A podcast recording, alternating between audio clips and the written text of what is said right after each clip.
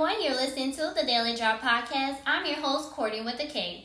Talk show host Ellen DeGeneres was spotted sitting next to former President George W. Bush at a Cowboys game. Fans are still reacting online. Their responses regarding videos and images of the two together is trending more than the outcome of the actual game.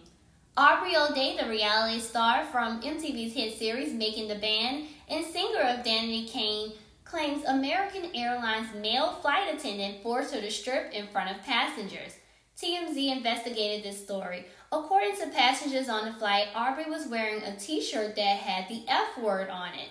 A male flight attendant asked her to change her shirt inside of their lavatory. Aubrey immediately flipped her shirt inside out right in the middle of the cabin.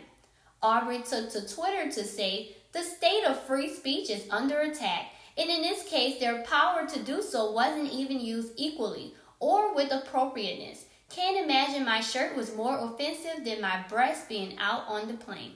Well, that was your drop for today. Thank you for listening to the Daily Drop Podcast. I'm your host, Courtney with the K.